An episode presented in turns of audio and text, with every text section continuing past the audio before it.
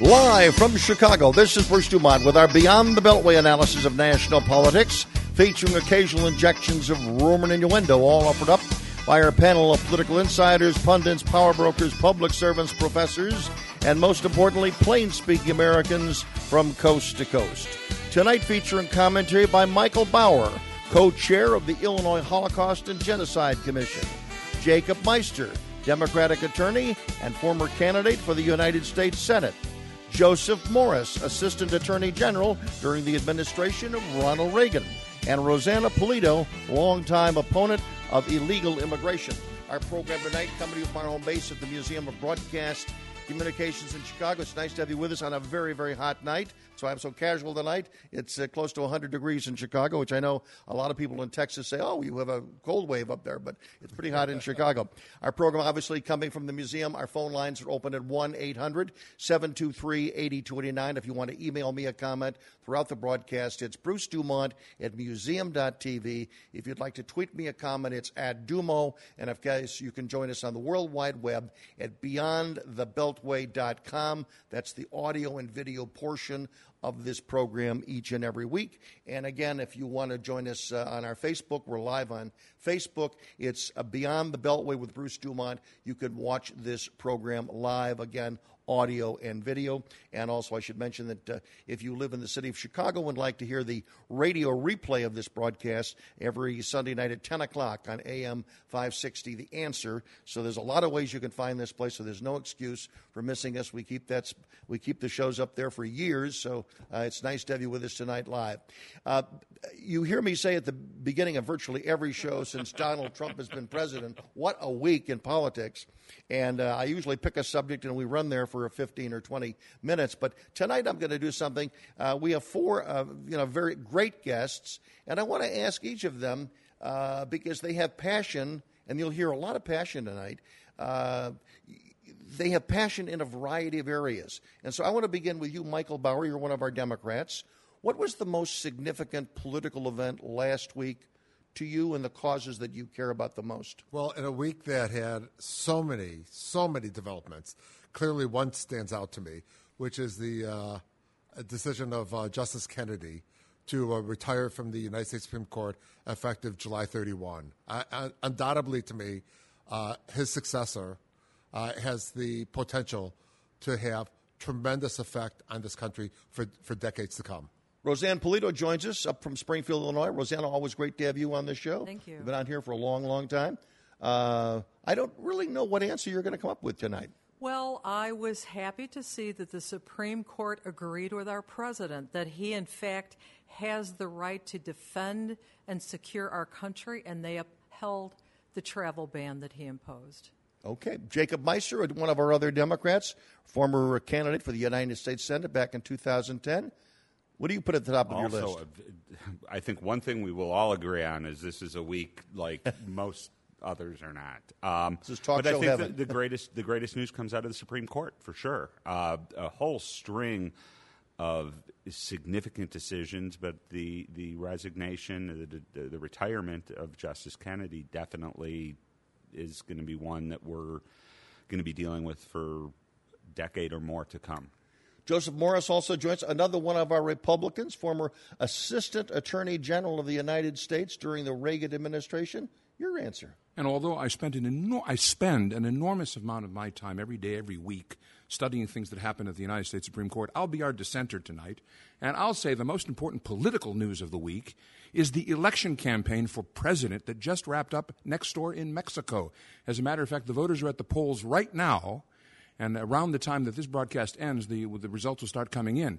This is a really important election. It's of the president, of the Chamber of Deputies, and much of the Senate of Mexico, because the candidates in that election present stark differences of viewpoint.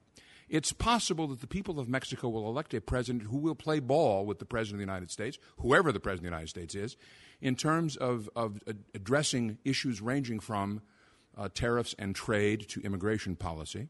It's also possible that the people of Mexico are going to select a president who is highly antagonistic to the United States and to the economic system and political system of the United States, and could set up a situation where Mexico, far from being one of our better allies, is actually a highly antagonistic political entity right on our border. And what happens internally inside of Mexico, I think, is very important to the United States, because so many of our immigration policies problems relate to the fact that the Mexican economy and other Latin American economies are really poor. They don't have truly free markets. They don't have property rights-based systems that would allow them to have tremendous domestic development. And we often pay the price for that. Plus, their own immigration systems are hostile to the very kinds of interests that they assert against us. Rosanna Pulido, I want to let you follow up on that, because that was certainly a surprise answer, but again, a very important issue for those that have not been following it. A candidate who is running for president that you're referencing is a left-of-center candidate. Yes. Left-of-center candidates have not traditionally done well in that country, where there's been a lot of right-of-center and centrists, and they certainly haven't done too much for the people of Mexico, because if they were doing a good job there, not too many of them would be coming north to the United States. And that's so does this represent, even though he may be a leftist, maybe it represents a different, at least a different viewpoint to deal with? The sentiment, though, right now about America and the pushback to the migrants coming in, that might all play into that. And he said that it was a human right for any Mexican to come over the border and make a life in America, and which is a national security issue as far as I'm concerned, because Americans already pay $113 billion for free services. And most cities and counties I know are broke. So, and you brought up a good point, though. They aren't being taken care of in Mexico. In Mexico, we're sending money there. Decades. We're sending money to South America. What are we getting back for our money? We're getting abused. Well, we're going to find out whether anybody wants to make the case that what we're doing down there is correct. But Michael Bauer, I want to ask you, yes, because I know one of your pet issues over the last several weeks on this program has been the treatment of those coming to the United States and the separation of their families. Yes. You feel very strongly about that. But let me ask you a question. Yesterday, tens of thousands of people marched in cities all over the United States, yes, against the policy that separates children from their families. Right. The president signed an executive order less than 2 weeks ago basically ending that policy. So haven't they already got what they wanted? Now, granted, administratively, it hasn't been carried out yet. But again, didn't they already have what they wanted at the beginning of the protest yesterday? Well, but I think the issue is just what you just said. The fact is that the unification of these families has yet to occur. And in fact, there's a lot of question whether all these families are going to be able to be reconnected, because amazingly, DHS has lousy records on where the parents are and where the children are, and there are at least stories, whether these are true or not, I can't verify, but there are stories that some of the people who have been deported, their kids who were separated from them are still in the United States. But how much of what has become the national debate is based on hearsay stories? I'm not challenging what you're saying, but as you said, you don't know whether those stories are absolutely correct or not. Right at the moment, a figure that we know is there's at least 2,000 children who have not been reconnected, and we're dealing with a government bureaucracy trying to solve the problem. Yes. And I think no matter what the subject is, government bureaucracy, whether you're right or left, generally can be criticized for being at least slow, if not incompetent. I'm Bruce Dumont, back shortly from Chicago.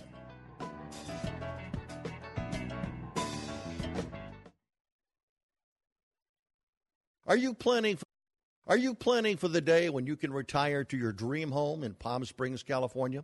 A day surrounded by spectacular scenery, golf courses, a rich cultural life, and great dining?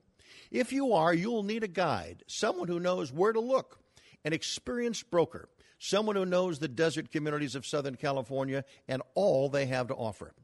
That person is Brian Beard, who's been making dreams come true for over 13 years, selling over $100 million in real estate, including celebrity and architecturally significant homes to the rich and famous, and more importantly, to people just like you. Brian's company, Caldwell Banker, has agents worldwide, but Brian Beard is your man in Palm Springs. Call Brian now at 760-799-7096. That's 760-799-7096. Or visit him online at briansellsthedesert.com. Bruce Dumont back in Chicago. Thanks very much for joining us. Jacob Meister, you were going to make a point about how the children are being treated at the moment. Yeah, well, you mentioned that there's over 2,000 children who are still detained separate from their parents. I was hearing somebody from HHS who said that their reunification may be impossible for all of them at this point, just logistically. You still have a tremendous number of children under the age of 5. You have 1-year-olds who have been detained. Parents have been deported, and trying to find them may be impossible. So there may not be reunification. And I think it speaks very seriously to a very ill-designed and ill-executed policy on the administration's behalf that never should have happened. Well, let me just mention that last week a California judge ruled that the children, they have to be reunited within 30 days. If they're 5 years or under, it's 14 days, and then they have 10 days to provide at least a telephone opportunity between parent and children. Now, Rosanna, let me get your reaction to the way in which this policy, at least the zero-tolerance part of it, I think you like, but the way it's been administered. Well, I have a whole different view of what's going on. I had said before, I think we're looking in the wrong place. We're putting all this blame on the United States. And I think the blame goes to the countries that get the money to help their people. They don't care about them. Why are all these people coming here? Why aren't we, don't we have sanctions, human rights sanctions against Mexico and all these? Because these people shouldn't have to. Risk their lives coming that far. They don't know what's going to happen. And what I have heard, again, this is hearsay, that when you send your child, you better believe they're probably going to be raped.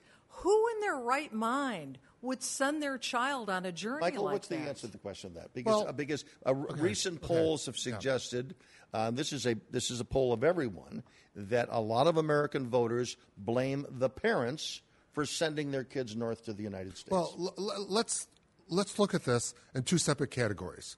Because one category, which is the much, much smaller category, are people who are trying to reach a port of entry in the United States to apply for political asylum because they are fearful of persecution or physical harm to them in their native country. And you can see that that's a very tiny slice. No, I said that's a very small number. And is that basic piece of information known to the masses in Guatemala and Honduras? Well, that's the motivation for most of the people coming from Guatemala, Honduras, and El Salvador.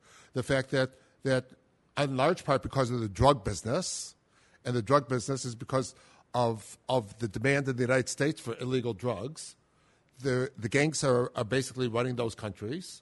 Michael, and people are fearful. May I interrupt you for just 20 seconds to throw this back to you and point out, you've just mentioned Guatemala, Honduras, and El Salvador. To get to the United States from Guatemala, Honduras, and El Salvador, you have to transit Mexico. Yes. And here the odd thing is you would think that a humane, forward-thinking, progressive country like Mexico would attend to the needs of those people themselves. Right. But although the Mexican government has tremendous demands against the United States for us to open our borders, the Mexican government will not open its borders to refugees from Guatemala, Honduras, and El Salvador. Right.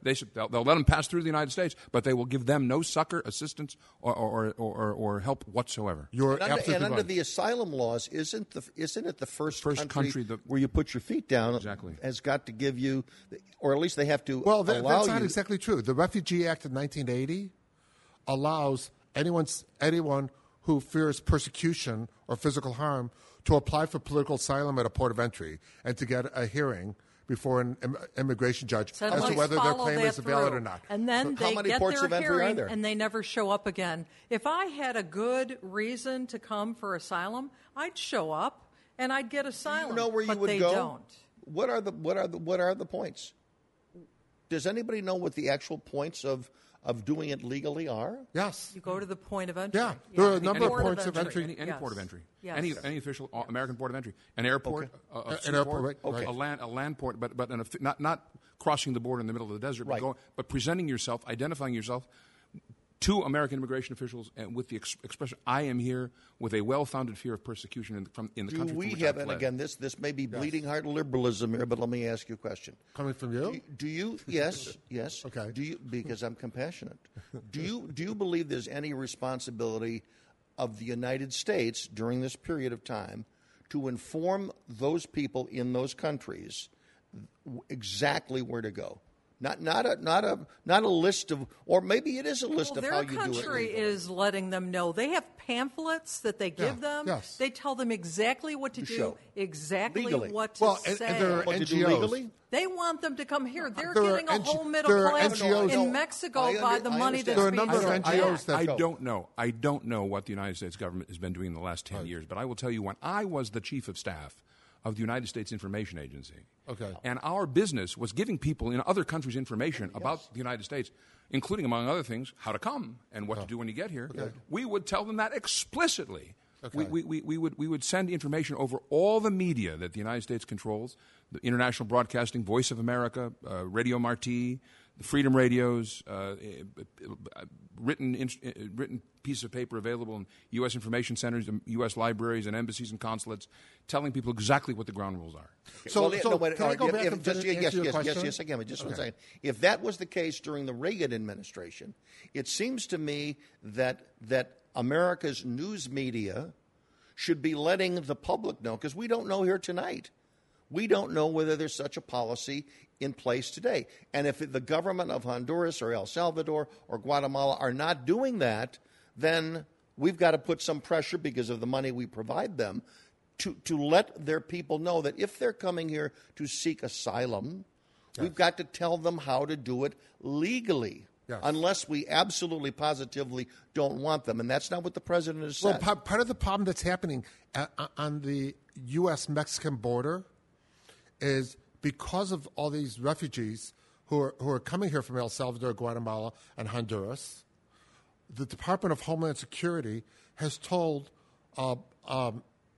Customs and Border Patrol not to allow applicants for asylum to come in through the ports of entry. So they're stuck on the Mexican border, on the Mexican side of the border, and they're ending up crossing illegally. And this is where a lot of the political asylum people are coming into the country illegally. Now, what we should be doing is allowing people to come in a normal course through a port of entry and apply, and then have a hearing. That's what the president has been saying. Are you saying that? No, but they're not. They're shutting off. They're shutting off the ports of entry. If what you're saying is true, Mike, then that administratively should be cured. Right. Because I'm the first person to say that the immigration bureaucracy, the old INS and today's immigration agencies, are terrible bureaucracies, probably worse than the IRS in terms of their incompetence. They were frustrating to deal with when I was assisting Attorney General Meese at the Justice Department, when he was the boss of the INS. They were frustrating to deal with. It was a hidebound, terrible bureaucracy. But Bruce, let me say something inflammatorily political about this. I think the five of us around this table could have a very intelligent conversation about how to construct a rational set of immigration policies for the United States that would provide for legal immigration and would control illegal immigration in an appropriate way. But there are powerful interests for partisan political reasons on both sides that have made opposite choices. And I think from the perspective of a partisan Republican, I think that President Trump's made a very good set of choices from a partisan political point of view, and the Democrats have made a terrible set of choices, because the message that's coming across, I believe, to the American people is the following message, and you fellas might want to respond to this. It is that Democrats oppose border controls. We're here shouting this week in the streets, people waving flags of other countries. They're not Americans. They're not pro-Americans out there in the streets. They're waving flags of other countries, not that of the United States, demanding open borders and that ICE, the Immigration and Customs Enforcement Agency, be abolished. And Democrats are supporting that. If we go to the polls in November of 2018 or go to the polls in November 2020 on the question, shall the United States control its borders, you guys are going to lose. No, I've been listening very patiently to this whole conversation, and I just think the dialogue that's going on nationally is on its head. I have grandparents who came to this country, and sailed into the Statue of Liberty, where it said, "Give me your tired, your poor, your huddled masses yearning to breathe free." The United States has been the shining city disagreement. That's that us. Everybody wants to come to. No disagreement. I don't see That's anybody us. from Honduras or El Salvador coming here because they want to. I don't think they're making a 1,000-mile journey or sending their kids because they want to. They need to.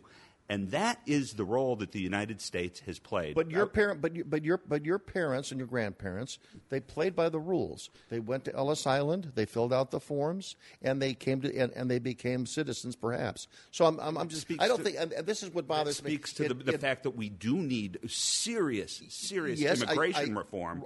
That's right. And the frustration that I have is that when Democrats try to conflate the issue of legal immigration from illegal immigration, and that's part of the making illegal what my grandparents did, and they had no choice. They fled Europe because they were being persecuted, and at that time, the United States had welcomed them with open arms and gave them opportunity. And people are coming to this country because they are seeking opportunity and they are fleeing persecution, and we are shutting the doors on them. And I'm sorry, I'm going to say it.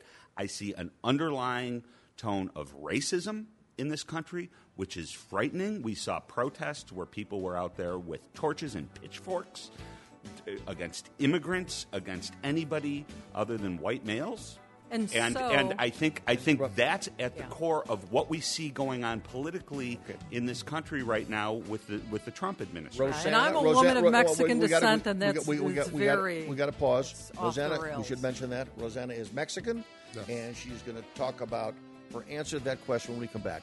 1-800-723-8029 from coast to coast and border to border. You're listening to Beyond the Beltway.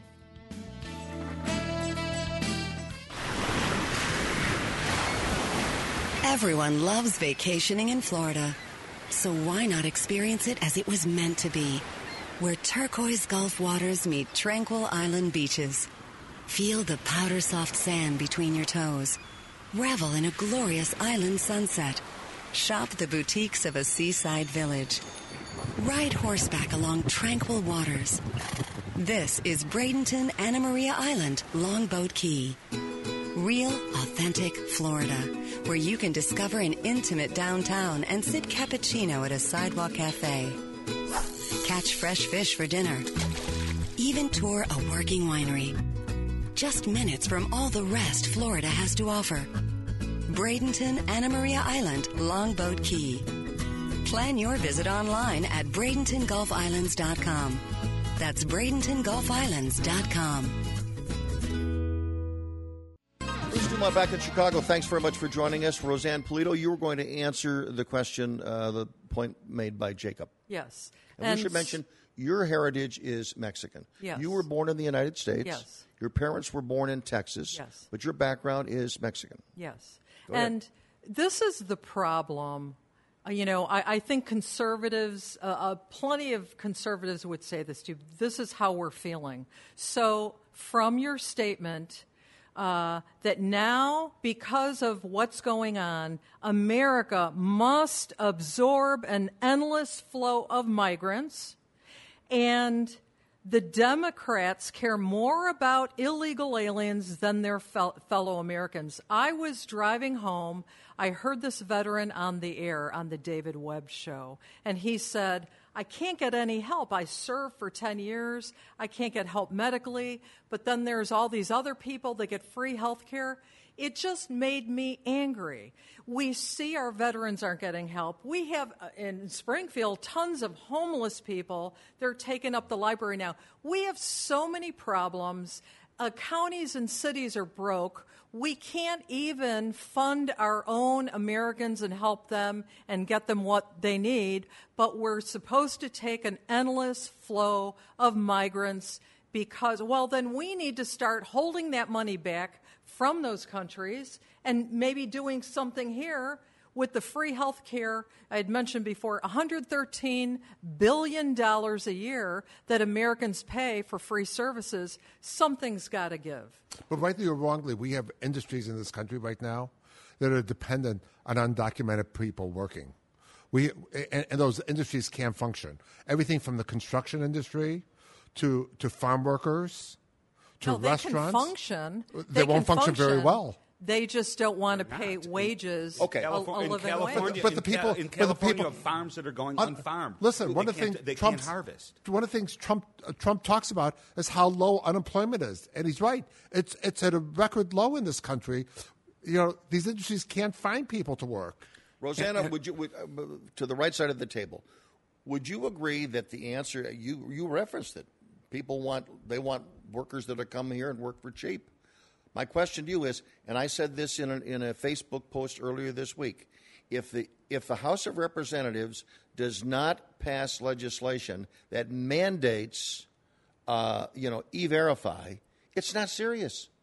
And it's the business community, it's the Chamber of Commerce that has kept Republicans sitting on their hands. They didn't do anything last week. They haven't done anything for years. Yes. The Democrats didn't do anything for years before. Would you agree?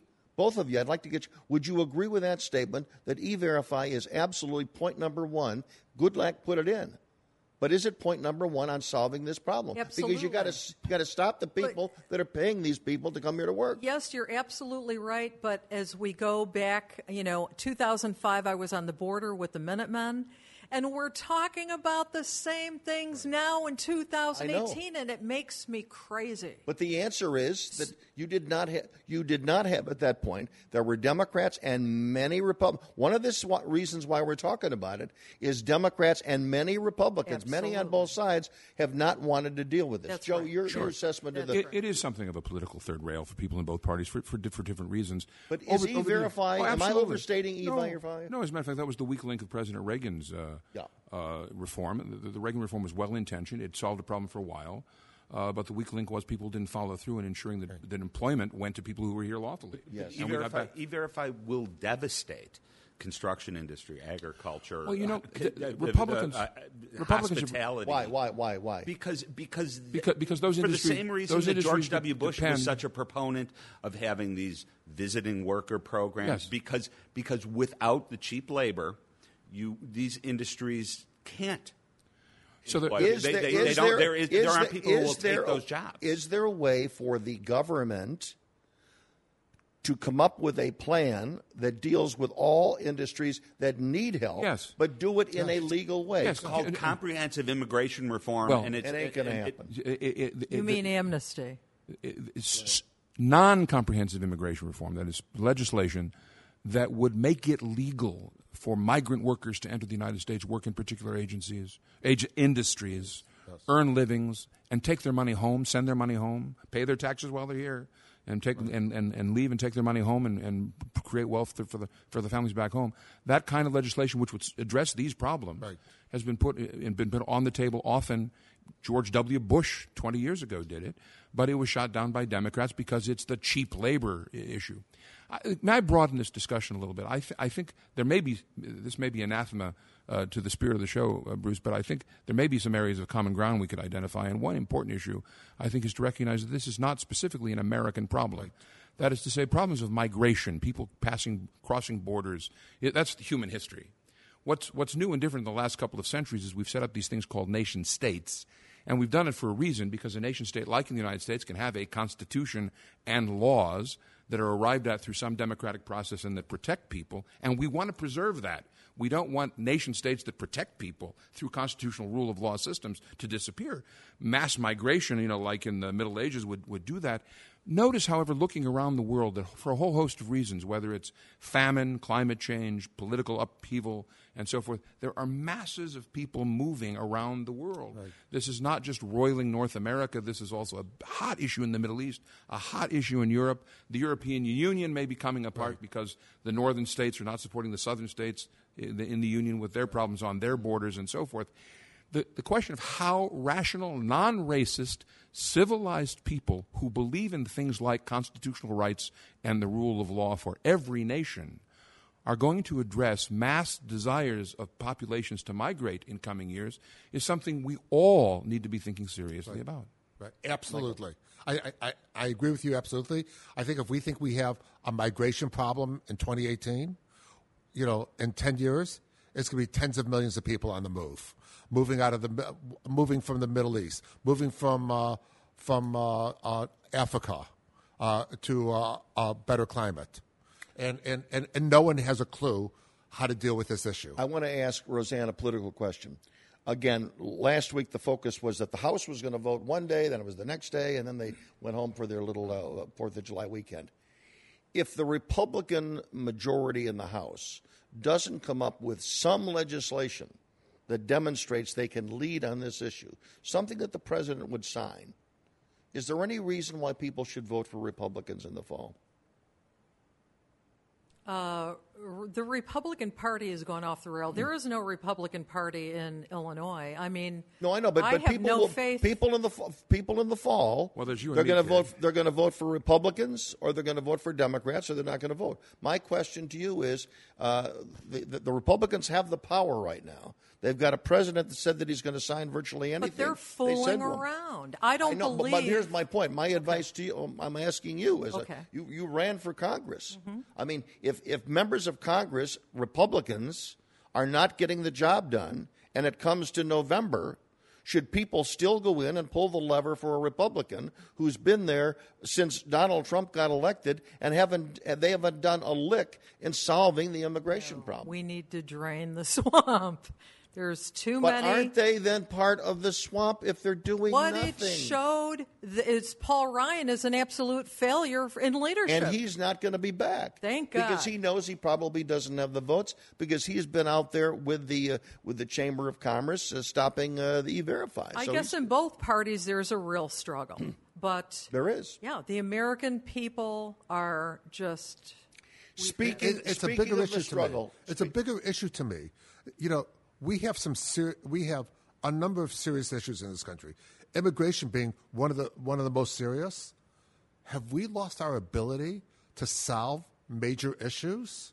Are we in such a political environment now that the day after every election we start campaigning for the next election? So we're now resorting to our sides, and we can't figure out how to solve any of these problems. I look back at my years when I worked on Capitol Hill. Yeah. And what did you work for? I worked for Jim Moody, who is a member of Congress from Wisconsin, Democrat. It was the 1980s, and the attitude was much more, we have to get things done. And there was an attitude of compromise and working together. Ronald Reagan and Tip O'Neill would at 5 o'clock would come around and they'd sit down with a bourbon and talk things through. And you know what? There's things you liked, there were things you weren't. But at the end of the day, the sausage got made and it was what it was. Today, we've got standoffs that happen and people take things to the brink. How many near-government shutdowns have we had where you take things to the brink and we know they're not good for the country, but nobody will give an inch or any ground. I think on immigration, if the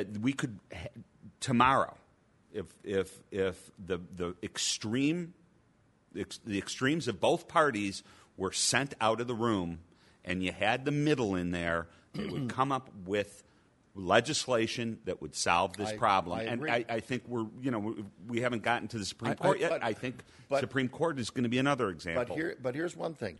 In the era that you were talking about when you were serving in Washington, and Joe, when you were serving in Washington, again, you'd have your elections. There'd be a winner, there'd be a loser. If you lost, you'd lick your wounds. You'd organize for the next campaign. In this time, Donald Trump had opposition in the street, hundreds of thousands of people in the street the day after he was inaugurated. The resistance movement started within 24 hours. And the Democrats, they have fanned this resistant movement to the point that if you do anything that Jim Moody would have done, as you suggested, he'd be primaried. That's what we're dealing with. Oh, wait a minute. This is similar to what happened when Barack Obama became president, and Mitch McConnell said, "My goal is to make sure he's a one-term president." I mean, we've been in this tribalism for a long time. I've heard that for years. Here's the difference. Mitch McConnell was a political leader who said something. The Democrats have stuck it down his throat ever since. It was a stupid thing to say, but the difference between one man standing up and saying about that, Barack Obama, versus tens of thousands of people going to the streets in organizing against the president and resisting for the last 2 years is night and day. Back shortly from Chicago. Are you headed to Los Angeles? Looking for the ideal place for you and your family to relax and enjoy yourselves? A place that combines a four-diamond hotel experience with a convenient location? It's the Hilton Los Angeles Universal City, just steps away from Universal Studios Hollywood, CityWalk, and NBC Studios. Just a short ride to the Hollywood Walk of Fame, TCL Chinese Theater, Warner Brothers, and other popular attractions.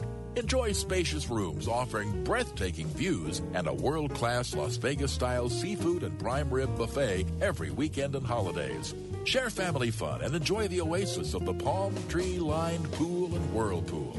Relax in your own private poolside cabana with a cocktail or snack at your fingertips. Book your reservation today at HiltonUniversal.com or call 1-800-774-1500. The Hilton Los Angeles Universal City.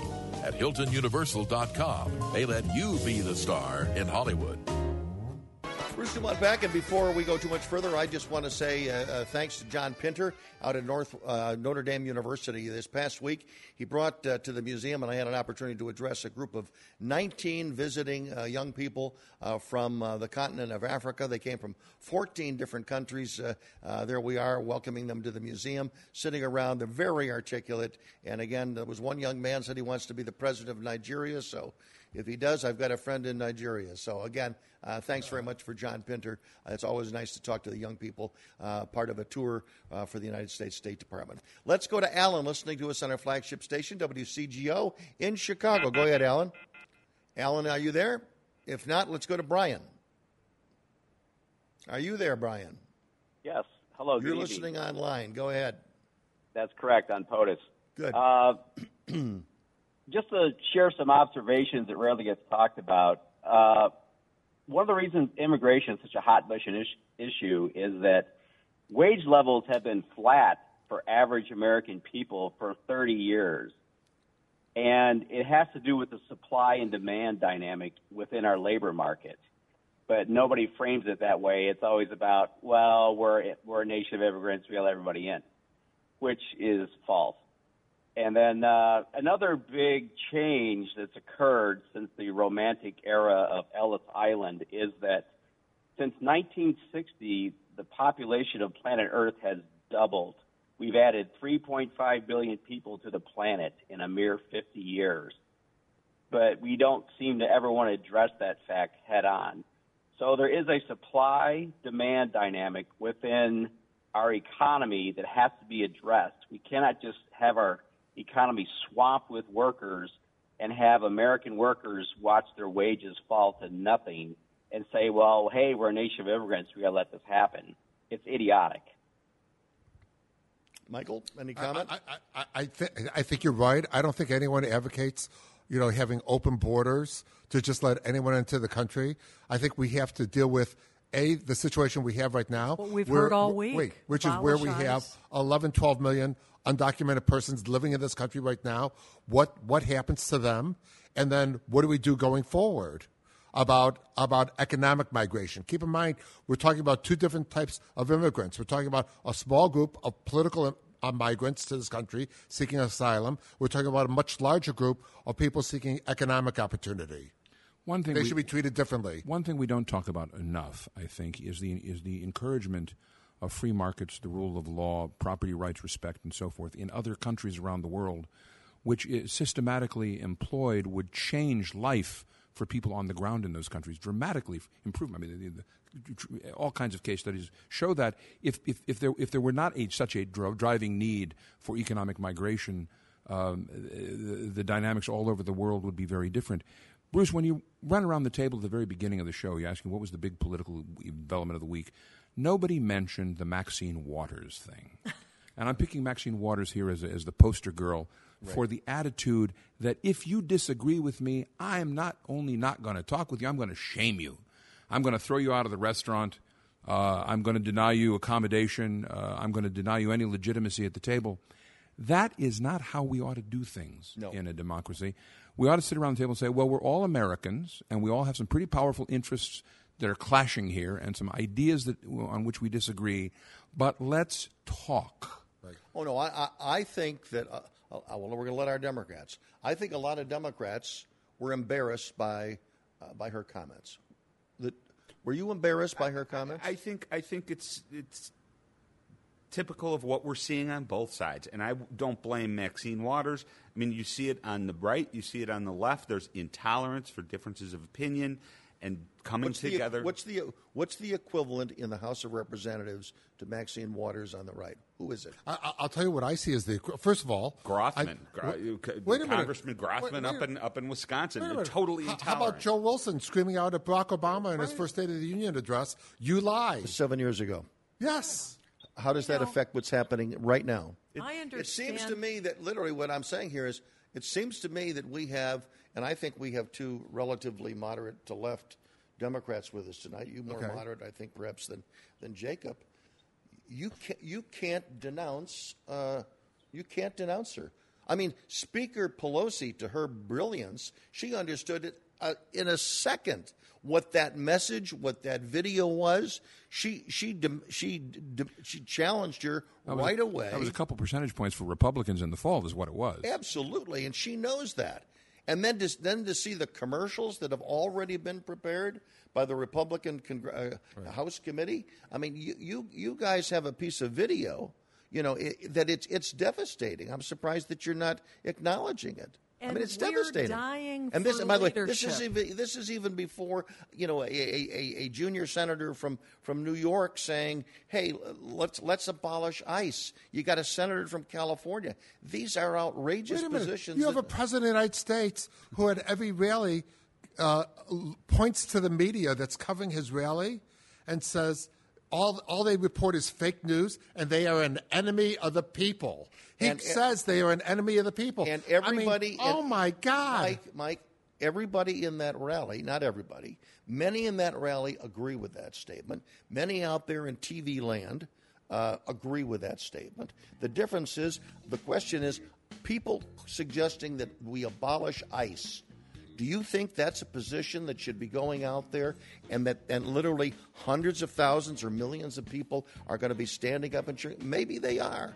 Maybe they are. Do I think that's the right position? Of course not. I think it's a foolish position. But the point is, it's foolishness. The point is it literal? Is it literal? That's part of the video. No, it's literally. Or is it symbolic? That's part of the video. That's part of the video. I mean, you know. You know, of course, it's a foolish position. Nikita Khrushchev said he was going to bury America and banged his shoe, and you know that video was played by Republicans for 35-40 years. Barack Obama, the issue of anybody can pick their doctors. I mean, sometimes when you say something on camera, Donald Trump says a lot of dumb things on camera, right. But the Democrats, they're playing catch up pretty quickly. We are out of time for this segment. We've had a lovely lovely discussion, hour number 1. In hour number 2, we're going to talk about another big battle coming up, the battle to replace Anthony Kennedy on the United States Supreme Court. I'm Bruce Dumont. Thanks for joining us.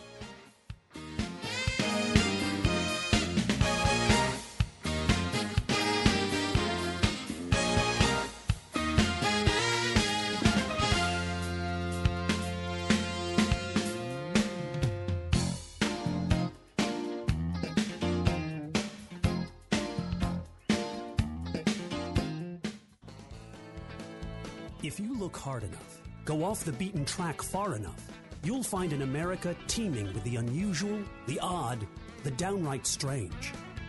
I'm Will Klinger, and I'm your guide on a package tour we like to call Wild Travels.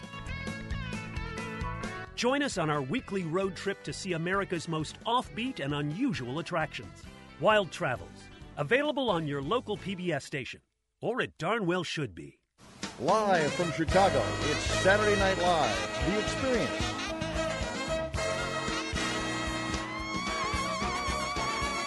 Tuesday through Sundays and open late on Wednesday nights at the Museum of Broadcast Communications.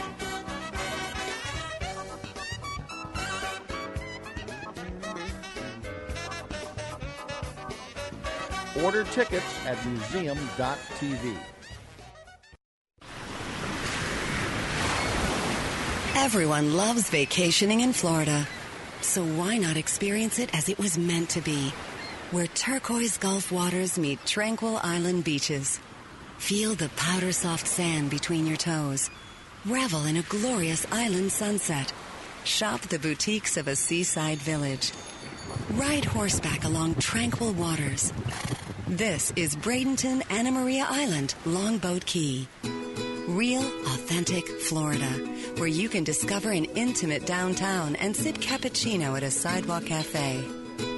Catch fresh fish for dinner. Even tour a working winery.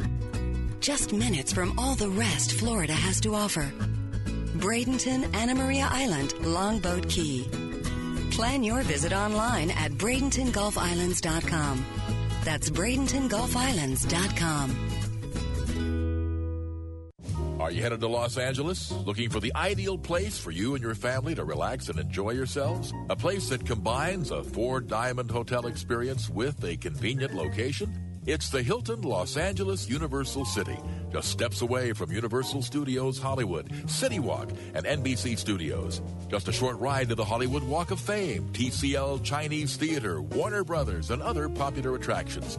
Enjoy spacious rooms offering breathtaking views and a world-class Las Vegas-style seafood and prime rib buffet every weekend and holidays.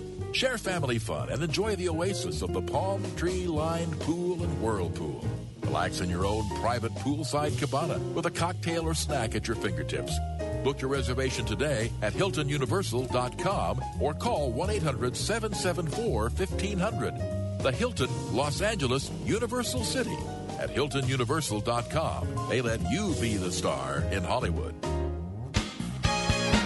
very open with what I said. Bruce Dumont back in Chicago. Thanks very much for joining us. This is hour number 2 of Beyond the Beltway, wherever you're listening across the country on America's great talk radio stations, as well as Sirius XM, POTUS Channel 124. Nice to have you with us this evening. In hour number 2 this evening, we're going to be talking about the other huge story of this past week, and that is the announcement of retirement of Justice Anthony Kennedy from the United States Supreme Court. He was nominated by Ronald Reagan.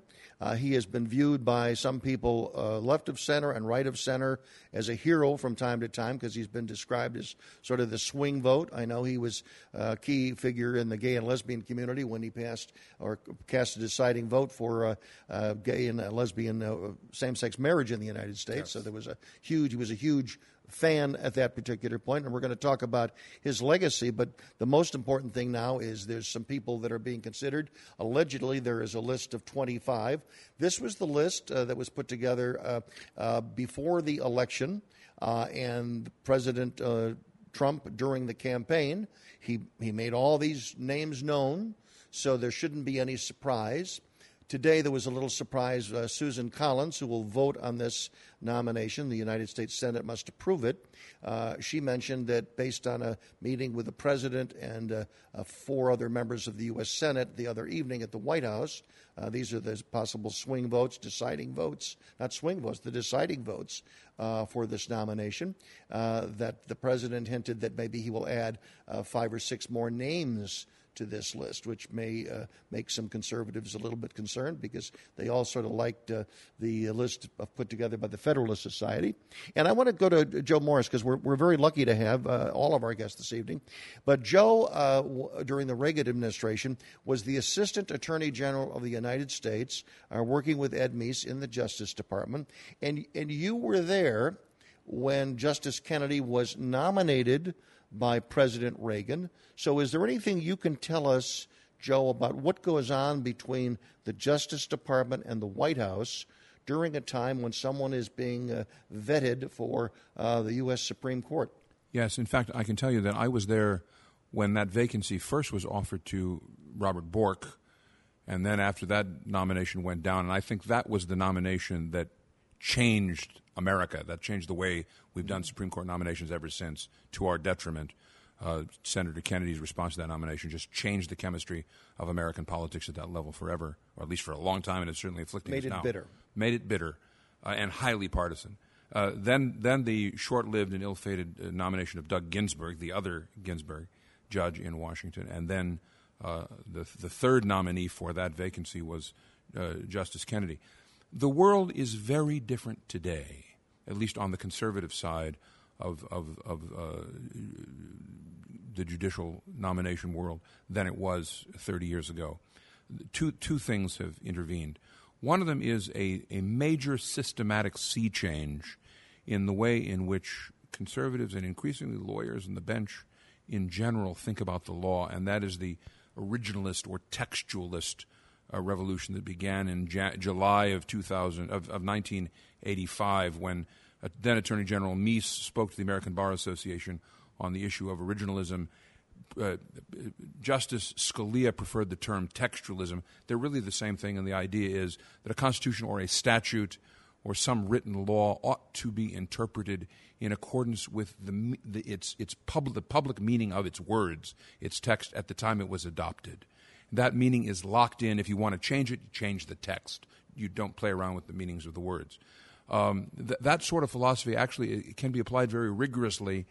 And the last 30 years, there's been a lot of experience of lawyers and judges doing exactly that, so that there's this now very large stable of potential judges who were schooled in a systematic way in that kind of thinking, but and it's all on the record. Yeah, but is it easy now, especially with all the magic technical devices we have, to track? To track. In other words, we could go through that list of 25, and we could make a list of these people are absolute originalists, or these are maybe 95% originalists. Yes. And that's the second big change, which is technology and scholarship have made it possible to read and understand seriously what it is that judges, law professors, lawyers are doing when they work. And so we now have organizations such as the Federalist Society, the Heritage Foundation, the Cato Institute, and so forth that make it their business to follow this information and come up with these lists. Does it worry you a little bit when Susan Collins says that maybe there's 4 or 5 names that have been added to that list? No, because those names are not coming out of nowhere. Okay. Those are known names. Let me say something about President Trump in this context, this process that is also different. And here I'm going to use a word with respect to President Trump that nobody ever hears said very often, statesmanlike. President Trump did something absolutely unprecedented for any presidential candidate in the course of the 2016 election, and I think it was good and healthy and statesmanlike. He announced as a primary candidate before the convention what his criteria for the selection of Supreme Court nominees would be. He laid them out, and then he reinforced that by putting out a list of actual names. He named names and then amended it twice in public before the election. No president has ever before laid out his criteria. No presidential candidate has ever laid out his criteia or named names. Michael, and I will tell you, I think that's what won Donald Trump both the nomination and the presidency in November Mike, of 2016. There were a lot of Republicans and a lot of conservatives who were off-put by a lot of other things that Mr. Trump had to say or attitudes that he displayed, but found that. And I want to tell you something. Wait, I want to tell you something. So I ran into a friend of mine the other day at a luncheon, and she was very active with me on John Kerry's presidential campaign in 2004. And we were talking in terms of, with Justice Kennedy's retirement, how in 2004, we Democrats tried making the Supreme Court a major issue on why people should come out and vote for John Kerry versus George W. Bush. And the issue has never resonated with Democrats the way it resonates with Republicans. Republicans have a very long-term perspective to the judiciary, and they're very vested in who goes on the courts, and Democrats generally don't really care about the issue. When you hear, Jacob, I want to get your reaction because some have suggested, in fact, Susan Collins said this, and there was also a allegation or a quote from Senator Murkowski as well, who was one of the other moderate to liberal Republicans. And they're looking for, they like precedent. They like that there's been a precedent. So people who are worried about Roe v. Wade or maybe overturning civil or gay marriage, same-sex marriage, that there's precedent there. So they shouldn't lose a lot of sleep over it, even though that is going to be used as part of the Democrat plan to try to get everybody riled up, even though they necessarily don't have the votes for it. I mean, one of the main principles in law is called stare decisis, which is the rule of precedent. It becomes law. And there are reversals. I mean, we want, Brown versus Board of Education, obviously, we know is a huge reversal in the court. But we had an overruling this week, Korematsu versus the United States. I was just going to bring that up. Trump versus Hawaii. What we've been seeing is this conservative activists, as I call them, have been overturning longstanding precedent. And I think,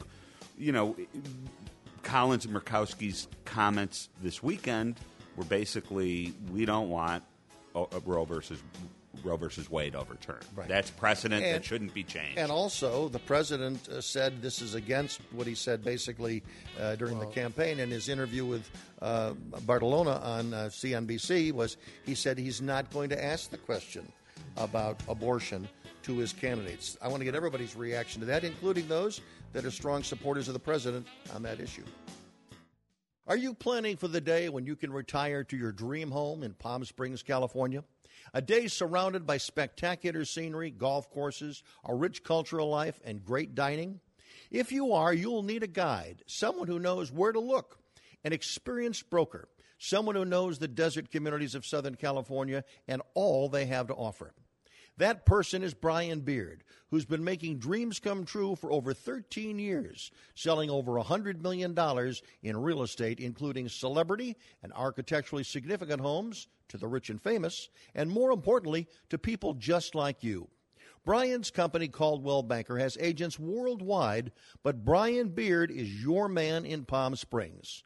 Call Brian now at 760-799-7096. That's 760-799-7096. Or visit him online at briansellsthedesert.com. Bruce Dumont back in Chicago. Thanks for joining us tonight. Rosanna Pulido, we did not get your response to all of the decisions that the president is about to make on a U.S. Supreme Court justice, and what is most important to you? Well, I know it's going to be a long, hot summer in a lot of different ways.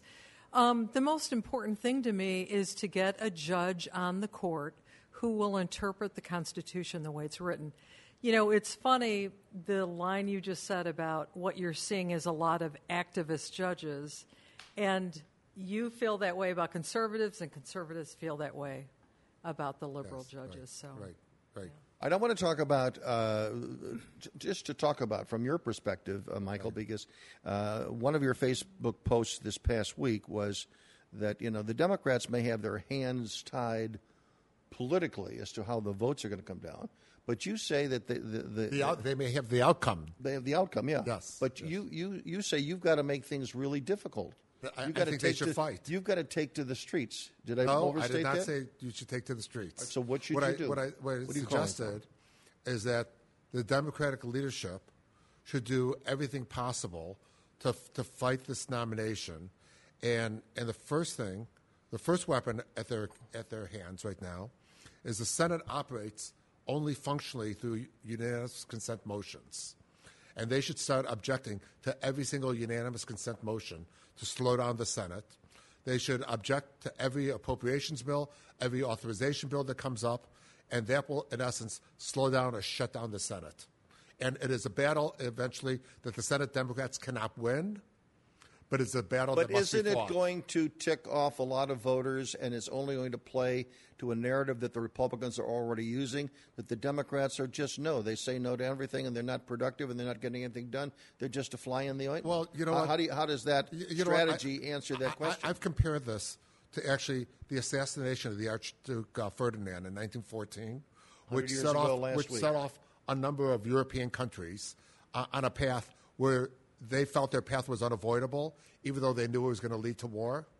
And unfortunately, the Democratic base right now is angry over the fact that Trump is going to get another nominee and wants the Senate Democrats to go to war, even though it's a war that high likelihood will be lost. I want to make sure that I question whether the Republicans actually are going to have enough votes to pass.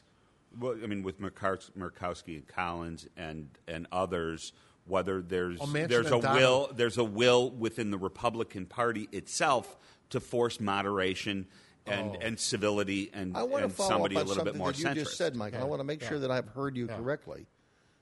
You were alluding to an assassination that led to World War I. That's what your reference was. Archduke Ferdinand, yes. You know, that is a loaded word. Are you standing by that word? No. I mean, there may be people that will mishear you. There was an event in 1980. I mean, we're talking about a few vote or a vote here or a vote there, and it's no. You're misinterpreting what I'm saying. Well, that's what I want to clarify. No. There's a lot of people. You're absolutely misinterpreting what I'm saying. What I'm saying is what happened with the Archduke Ferdinand set off a series of events in Europe, on the whole European continent and with England, that the nations felt was unavoidable actions on their part, that they knew was going to lead to war, that they didn't want to have a war, but they couldn't stop the chain of events from occurring. And right now, as soon as Trump announces his nominee next week on the 9th, it's going to set off a chain of events for the Democratic base, that the Democratic base wants a war, even though it may be a battle that we're going to lose badly. And so the analogy is that there'll be a triggering event. It's triggering events. The triggering event in this instance will be the nomination of a candidate for the court. Yes. And thank you for helping me, Joe. Sure. I'm glad to be helped. Okay. And the Democratic base is so fired up, so deranged by opposition to anything Mr. Trump does, that it will oppose the nomination by all means possible, including shutting down the effective operation of the Senate to deal with issues like immigration, employment, the economic welfare of the American people, just drag everything to a halt. The dreamers. And at the end of the day, lose the fight on the nomination to satisfy the base, because that's necessary for what? For primary races or something? It's necessary to have the vote turnout in November. I think if Chuck Schumer said the other day that his strategy, and Chuck Todd said that Chuck Schumer's strategy is basically to ask Mitch McConnell for mercy, all right? And that's a devastating comment, and that comment I've heard repeated a number of times already. The Democratic base feels the issues at hand are so strong and will be so long-lasting that if we just roll over and don't fight this fight, then we need different leadership. Doesn't the other side feel the same way, Rosanna? Absolutely. Yeah. It isn't going to change. That's why it's dynamic. 1914. It's just going to raise the decibel level. It kind of gets back to the dynamic I was talking about earlier, which is, I think, an overriding theme that has to be stressed. And true leadership in both parties is going to require a return to civility, if that's possible.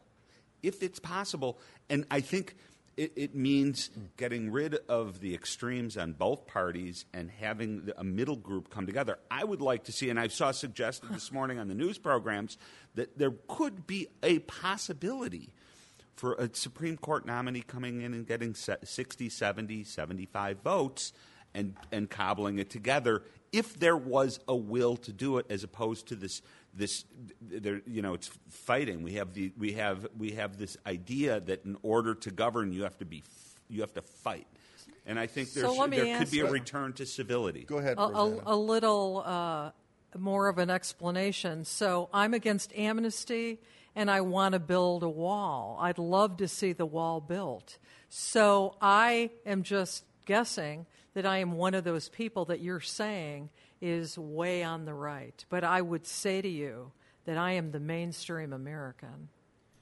I would disagree. I think polling would show that that's not the case. And I would say that cobbling together, acting in civility and cobbling together a coalition in the middle would incorporate some of the issues that you have. You're not going to get 100%, and this is the problem. We have the extremes on both sides who are not willing to settle for half a loaf. I've been on this issue since 2005 and gotten nothing.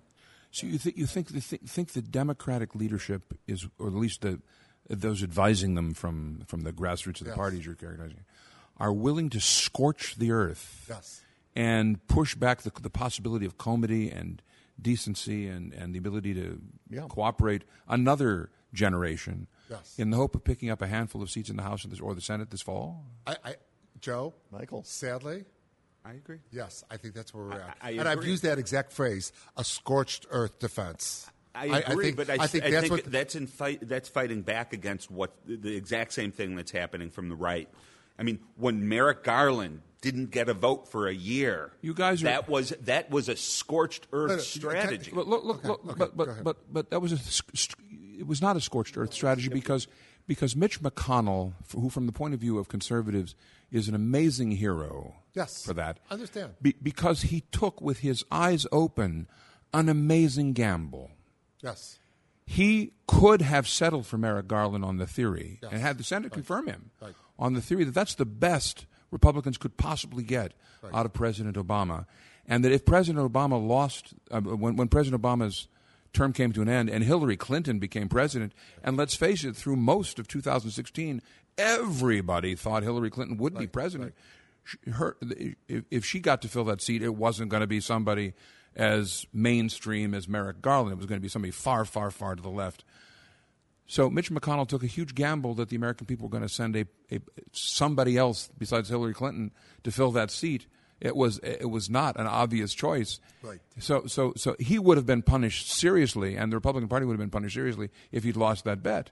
I don't think that was a scorched earth. By the way, you know what? This is politics, and politics. You take high risk, high reward. Mitch McConnell took a high risk, and he gets the high reward.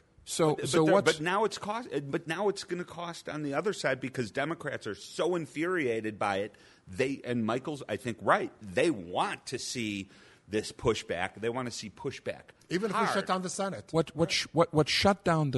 tore down the dikes, what prevented the civility that followed from the old supermajority rule for confirmation. Yes. Were conscious decisions by Harry Reid, the Democratic leader in the Senate, to end the practice of requiring supermajorities and just go for a strict majority vote on executive nominations and intermediate appellate court nominations. The so-called nuclear option. This terrible mistake from your point of view, wasn't it? Absolutely. By the way, can I tell you something? In 2013, when this was first proposed by Harry Reid and the Senate Democratic leadership, being as politically involved as I am, I contacted a number of the Senate Democrats and said, you're making a long-term serious mistake. I agree. The filibuster rule is a defense mechanism to protect each side from the extremes of the other side. We want the filibuster rule in place. That's a very conservative argument, Mike. By the way, Joe, I will go further and say that had the Democrats not gotten rid of the filibuster rule, the Republicans would never have touched it. People like Orrin Hatch are great believers in the Senate traditions. The filibuster rule would still be in place, and we would be in a different place. So we're screwed because of Harry Reid and his leadership team. I'm going to ask our Democrats this. Do you believe that it is more likely that the president is going to pick up the three Democrat incumbents running for re-election from red states that he won overwhelmingly? Is it more likely for them to stand together as a group of three? Is that a better risk, in your view, than hoping that Susan Collins and Senator Murkowski, one of those, is going to flip? I will tell you, he will pick up at least two of the three Democrats. Okay, we're going to pause, and we're going to talk more about that. And also, we're going to go through some names. And the president is one very interested in optics. Would he appoint a woman, a young woman, to the Supreme Court? 46 years old. Perhaps.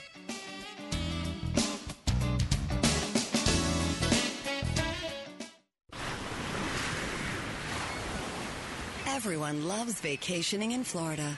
So why not experience it as it was meant to be? Where turquoise Gulf waters meet tranquil island beaches. Feel the powder-soft sand between your toes. Revel in a glorious island sunset. Shop the boutiques of a seaside village. Ride horseback along tranquil waters. This is Bradenton, Anna Maria Island, Longboat Key. Real, authentic Florida, where you can discover an intimate downtown and sit cappuccino at a sidewalk cafe. Catch fresh fish for dinner. Even tour a working winery. Just minutes from all the rest Florida has to offer. Bradenton, Anna Maria Island, Longboat Key. Plan your visit online at BradentonGulfIslands.com. That's BradentonGulfIslands.com. Bruce Dumont back in Chicago. We were just, Michael Bauer was just touting a plan of Michael Moore to shut down the Capitol and with 1 million people. A longtime Facebook friend of ours, Kitty Kurth, who is occasionally a guest on this show, she was asking her Facebook friends, how many people would it take to shut down all avenues leading up to the Capitol? And she was getting advice, so perhaps there's some people that want to give her that advice. We're not talking 1914 anymore. We're talking 1933, Weimar. This is getting very dangerous. Yes, it is. By the way, Joe, I absolutely agree with you. It's getting very dangerous, and the problem is I don't know who has the ability to pull us back from the brink. going to war with ourselves in this country? Well, people have suggested we're in a verbal civil war. But I want to go back to the politics of it, because okay. And then I want to get into some of the potential nominees. You were making a point, Jacob, about there are three Democratic senators. There's two Republican senators. I think we're going to see a dynamic very similar to the repeal of health care that goes on with Supreme Court nomination, where the Republicans are not going to be able to come up with 49. You are going to have Republicans who are going to peel off this nomination for purposes of respect for the institution, stare decisis. I think we certainly know Collins and Murkowski. If they come off, John McCain may or may not be able to vote. That's three votes. You know, will they be able to pick up one Democrat? Yeah. Are there other Republicans who are going to peel off quietly at the last minute, the same way that the health care vote fell apart? I think there's a very reasonable chance of that happening, which is going to put the Trump administration in a position where they have to moderate their – I think this country would benefit from a much more moderate Supreme Court nominee. I think that it's interesting at this point in political history is that Arizona, which has always been one of the most reliable Republican states going back 50 years, starting with Barry Goldwater, going forward. Their two senators, Senator McCain and Senator Flake, they become two questionable votes. One is whether John McCain will even be alive and be able to vote. The word is that the governor is going to appoint Cindy McCain, his wife, to replace him. And a lot of people from Arizona don't like that idea based on things they've said to me through Facebook. But again, a very reliable Republican state could probably be the biggest battle that President Trump is going to have, and there's no love lost between any of those people. Right. And I think we're just going to end up in the dynamic that unfolds with the Supreme Court nomination and the vote. I think we're all going to be surprised by it. It's not a slam dunk by any means. Donald Trump would like to cast it as such, but I think it's going to be much more like his trying to cobble together the votes to repeal. I have to tell you, I strongly disagree. I mean, Donald Trump won the presidency with strong support from Christian evangelicals, as we were talking at the beginning of the show. Yes. And he knows he needs that support, both for the midterms and for the for his reelection. And the Christian evangelicals have been supporting him because he's been great on a number of social issues, including opposing abortion rights, and I think they're expecting their due. But let's review history, though. Look what happened with the repeal of Obamacare. He couldn't get the votes in the Senate. The same thought went through Sandra O'Connor, David Souter, and Anthony Kennedy. Yes. All the talk was they're going to overturn Roe versus Wade. Yeah. So, and they didn't. By the way, so we have to look at history, and that's and Democrats gave no credit to Republican presidents for appointing moderates in those instances. Yes, right. By the way, let's talk about some of the nominees I mentioned before the break. One name that's getting a lot of publicity is Amy Barrett from Notre Dame. She was an associate. Or worked clerk for Anthony Scalia. But again, she's coming out of the Notre Dame school. I know we have a lot of people listening from Amy South Coney Bend Barrett is 46 years old. She's married. She's a mother of 7. So anybody who's the mother of 7 takes no guff. She went to Notre Dame Law School. She was a student of Charlie Rice. So people listening to you in South Bend know who Charlie Rice was, a great member of that faculty, since passed away, alas. She clerked on the United States Court of Appeals for the District of Columbia Circuit for Lawrence Silberman, one of the giants of that court, a great judge of that court. And then she clerked for Antonin Scalia at the United States Supreme Court. Better than that, at least on the conservative side of the world, legal pedigree does not get. President Trump nominated her last year in 2017 for the court that sits here in Chicago, the United States Court of Appeals for the Seventh Circuit, which covers Indiana, Illinois, and Wisconsin. She was confirmed earlier this year, and she was confirmed earlier this year took her seat, and she's thus far written 9 opinions. What was the vote? The vote was pretty high. Yeah. Yeah, it was pretty high. Though. Okay. Yeah.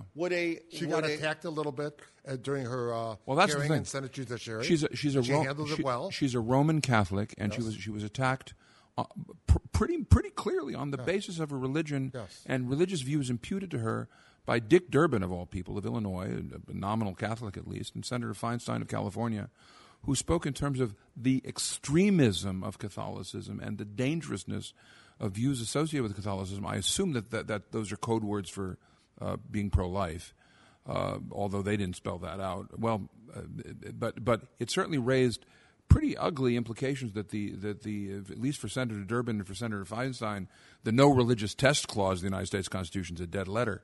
If it is the case that Amy Coney Barrett is the nominee, and her nomination is opposed with these scorched earth tactics. Yes. This 46-year-old mother of 7, because she's a Catholic. Yes. I think that's an issue on which Republicans would be delighted to go to the polls. Mike, and by the way, I think you are absolutely right, and it makes it. And if she is the nominee, I think it makes it much more difficult to have a strategy on how to defeat her nomination.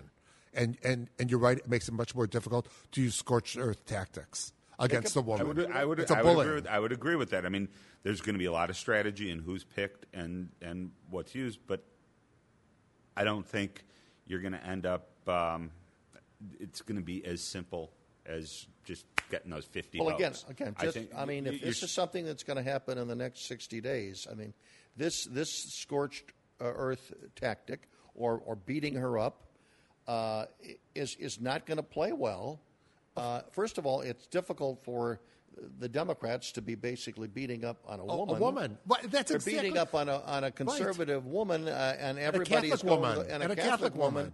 And then you're going to go to the polls 6 weeks later. I mean, this seems to me like the obvious pick. But again, the obvious pick isn't always the right pick. So let's talk about the downside. I mean, you just heard basically 2 Democrats sort of admit on national radio that she would be the toughest one to beat unless there's somebody else. It's always in any nomination of this sort, who you pick has a lot to do with how difficult it is to oppose. But I still hold true that if there's an extremist selected by the Trump administration, that you are going to get a lot of pushback, even among Republicans. Well, a lot of decisions. By the way, speaking of decisions, I want to make, we've talked about war and peace this evening. We didn't talk about North Korea. But again, the big news that I can report and share with you all is LeBron James is going to the Los Angeles Lakers. That's really the story. Yes, okay. I wanted to bring everybody up to date on that. I know you were very important with that, Rosanna. Let's go to calls. Let's go to Tom, listening to us in WPIC out of Sharon, Pennsylvania, talking to the entire country right now. Tom, go ahead. Yeah, fantastic program, Bruce, and I want to wish you and all your guests and your listeners a happy Independence Day. Thank you. 2 questions, one related to your immediate topic and then another one. One, will John Roberts be the swing vote? Because he did, flip on Obamacare. And then the question, second one is, if Mexico votes to become socialist, will we be seeing a reverse situation where a lot of the pro-Democrat, potential Democrat voters that are Mexican go back to Mexico, and a lot of the capitalistic voters come across the border, and will the Democrats then be crying for a wall on the southern border? Okay. I'll hang up and listen. All right, go ahead. Rosanna, we'll let you tackle that. When I spent a year in Mexico, I had to read about the history of Mexico. And pretty much this is what they said happened all the time. You go in, you become president, you get all the money out of the coffers, your term is over, the next person comes in. So what I see, again, I'm going to, repeat myself. They treat Mexicans so bad that they've got to come here. They don't educate them. They don't take care of them. There's nothing there. They don't take care of the people. And so are they going to go back? No. They're going to stay here and send the money back and create the middle class in Mexico like they have been doing for years. This is a question that was left over from hour number 1. I talked about it during the news break.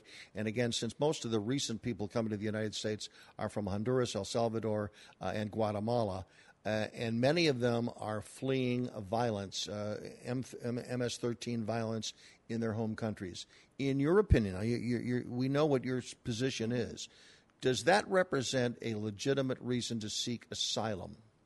Well, I think that a good explanation was given by Joseph, that no, because there's problems going on like that in your country is not necessarily, if maybe you were targeted because you ran drugs or whatever it was, maybe, but not as a whole.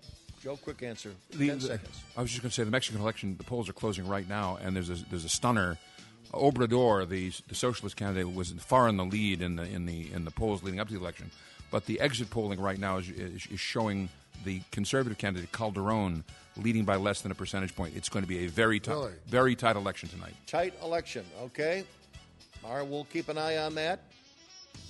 Now that we've told you that LeBron James is going to the Lakers, back shortly from Chicago. Are you headed to Los Angeles? Looking for the ideal place for you and your family to relax and enjoy yourselves? A place that combines a four-diamond hotel experience with a convenient location? It's the Hilton Los Angeles Universal City, just steps away from Universal Studios Hollywood, CityWalk, and NBC Studios. Just a short ride to the Hollywood Walk of Fame, TCL Chinese Theater, Warner Brothers, and other popular attractions. Enjoy spacious rooms offering breathtaking views and a world-class Las Vegas-style seafood and prime rib buffet every weekend and holidays. Share family fun and enjoy the oasis of the palm tree-lined pool and whirlpool. Relax in your own private poolside cabana with a cocktail or snack at your fingertips. Book your reservation today at HiltonUniversal.com or call 1-800-774-1500. The Hilton Los Angeles Universal City. At HiltonUniversal.com, they let you be the star in Hollywood. Bruce Dumont back in Chicago. Thanks very much for joining us. Let's go to Kevin listening to us on KLBJ in Austin, Texas. Kevin, go ahead. Nice to hear from you tonight. Are you there? Are you there, Kevin? Going once, going twice. Let's go to Mike up north in Spokane, Washington. Whoops. I think that was Kevin. Is this Mike? Yeah, hi, Bruce. Happy 4th of July. Happy 1st of July. Go ahead. Okay. It's kind of goofy when you have the holidays in the middle of the week. Well, as a matter of fact, we can complete the NAFTA trifecta. Mike's neighbor across the border in Canada is having its national holiday today. Today's Dominion Day for Canadians. Happy Canada Day. There we go. Absolutely. Go out and play hockey. Absolutely. Yeah. Well, I'm talking on the Supreme Court, if I could, Bruce. Sure, and sure. My question is, where are the constitutional rights for the unborn child? A heartbeat after 4 weeks after conception, medically proved, over 1 million abortions. You know, I was adopted. I was born in Pontiac, Michigan, home of the Michigan Wolverines and Michigan State Spartans, and my chances would be much less today. And if you're disabled, it's very difficult for the unborn child. So where are the constitutional rights for the unborn? Well, that's going to be one of the issues debated in the next several months. I certainly think that this would be a far more humane and obviously humane country if Americans at the level of public opinion took the rights of unborn children far more seriously than we do. This is a discussion and debate worth having until the American people become decent on this issue. Do you, Joe, a question to you. You've been involved in this issue in conservative politics for a long, long time. Do you believe that you will ever see Roe v. Wade overturned in your lifetime? I do. And I believe that we are on a trajectory. I think we're on a glide path to a sea change in public opinion. I think increasingly Americans, in their hearts, in their minds, are getting uncomfortable with abortion on demand. And in the same way that we've seen stunning short-term reversals in popular sentiment on questions such as gay rights, for example, I mean, I think we will also see stunning, very swift reversals of popular sentiment. I think we're always seeing it taking place. Stunning reversals of opinion on the question of the rights of the unborn. I agree. Do you believe, Michael, yes, that overturning same-sex marriage by the Supreme Court is something that you will see in your life. No. I don't think, as much as I agree with Joe, that I think that we will see Roe versus Wade overturned within the next couple of years. I think at the same time, I don't think Chief Justice John Roberts will allow himself to preside over a court that will overturn the legality of same-sex marriage, which has become actually a very popular issue in this country, going the opposite direction of abortion rights.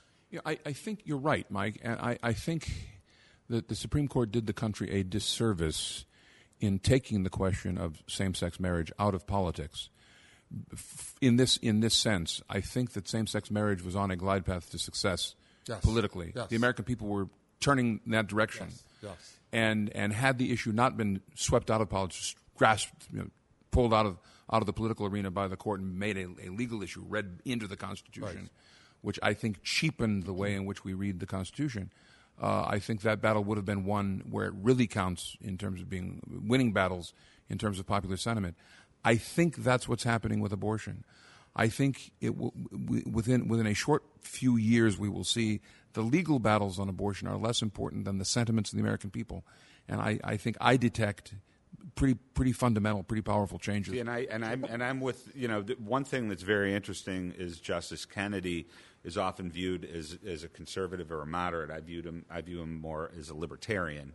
And the theme that runs through his issues in my book was, on the gay marriage issues and on the woman's right to determine her own what to do with her own body and her own health care decisions. And Citizens United is a libertarian matter, and I think that, so is Citizens United, and he wrote the opinion. So is Citizens, and he wrote the opinion in Citizens United. He did that on the First Amendment grounds. And maybe there's the unifying theme of the Kennedy jurisprudence. Maybe he is indeed a libertarian. Maybe that explains it all. I think that to me that's what explains it, and it's why so many people said, well, he was a swing vote, and I looked at it and I said, no, on a lot of these libertarian issues, he wasn't the swing vote.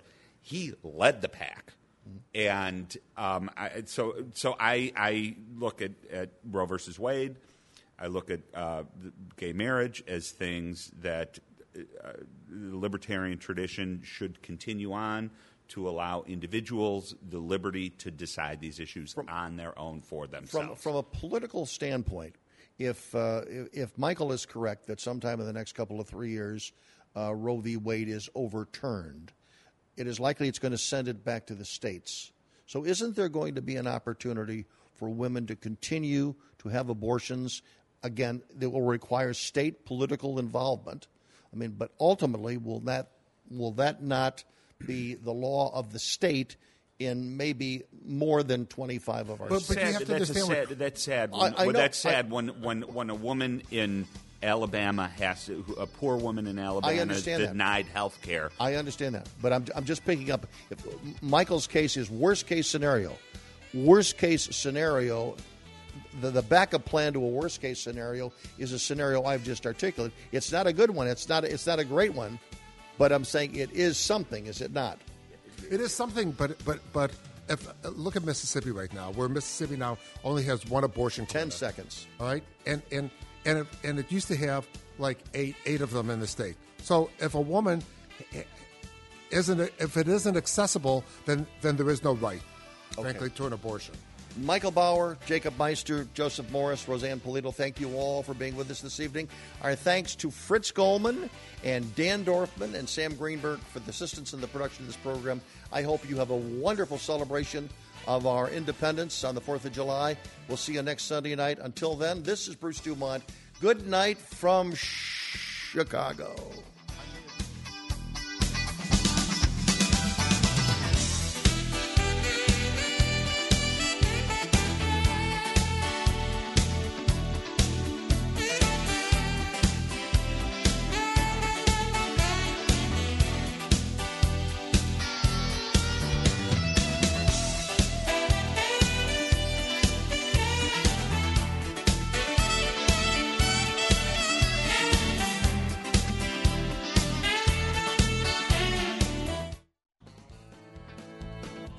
Hard enough, go off the beaten track far enough, you'll find an America teeming with the unusual, the odd, the downright strange. I'm Will Klinger, and I'm your guide on a package tour we like to call Wild Travels. Join us on our weekly road trip to see America's most offbeat and unusual attractions. Wild Travels, available on your local PBS station, or it darn well should be. Live from Chicago, it's Saturday Night Live, The Experience.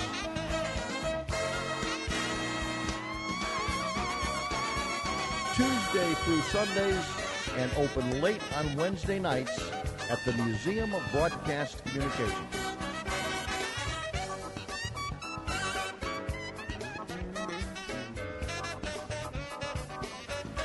Order tickets at museum.tv.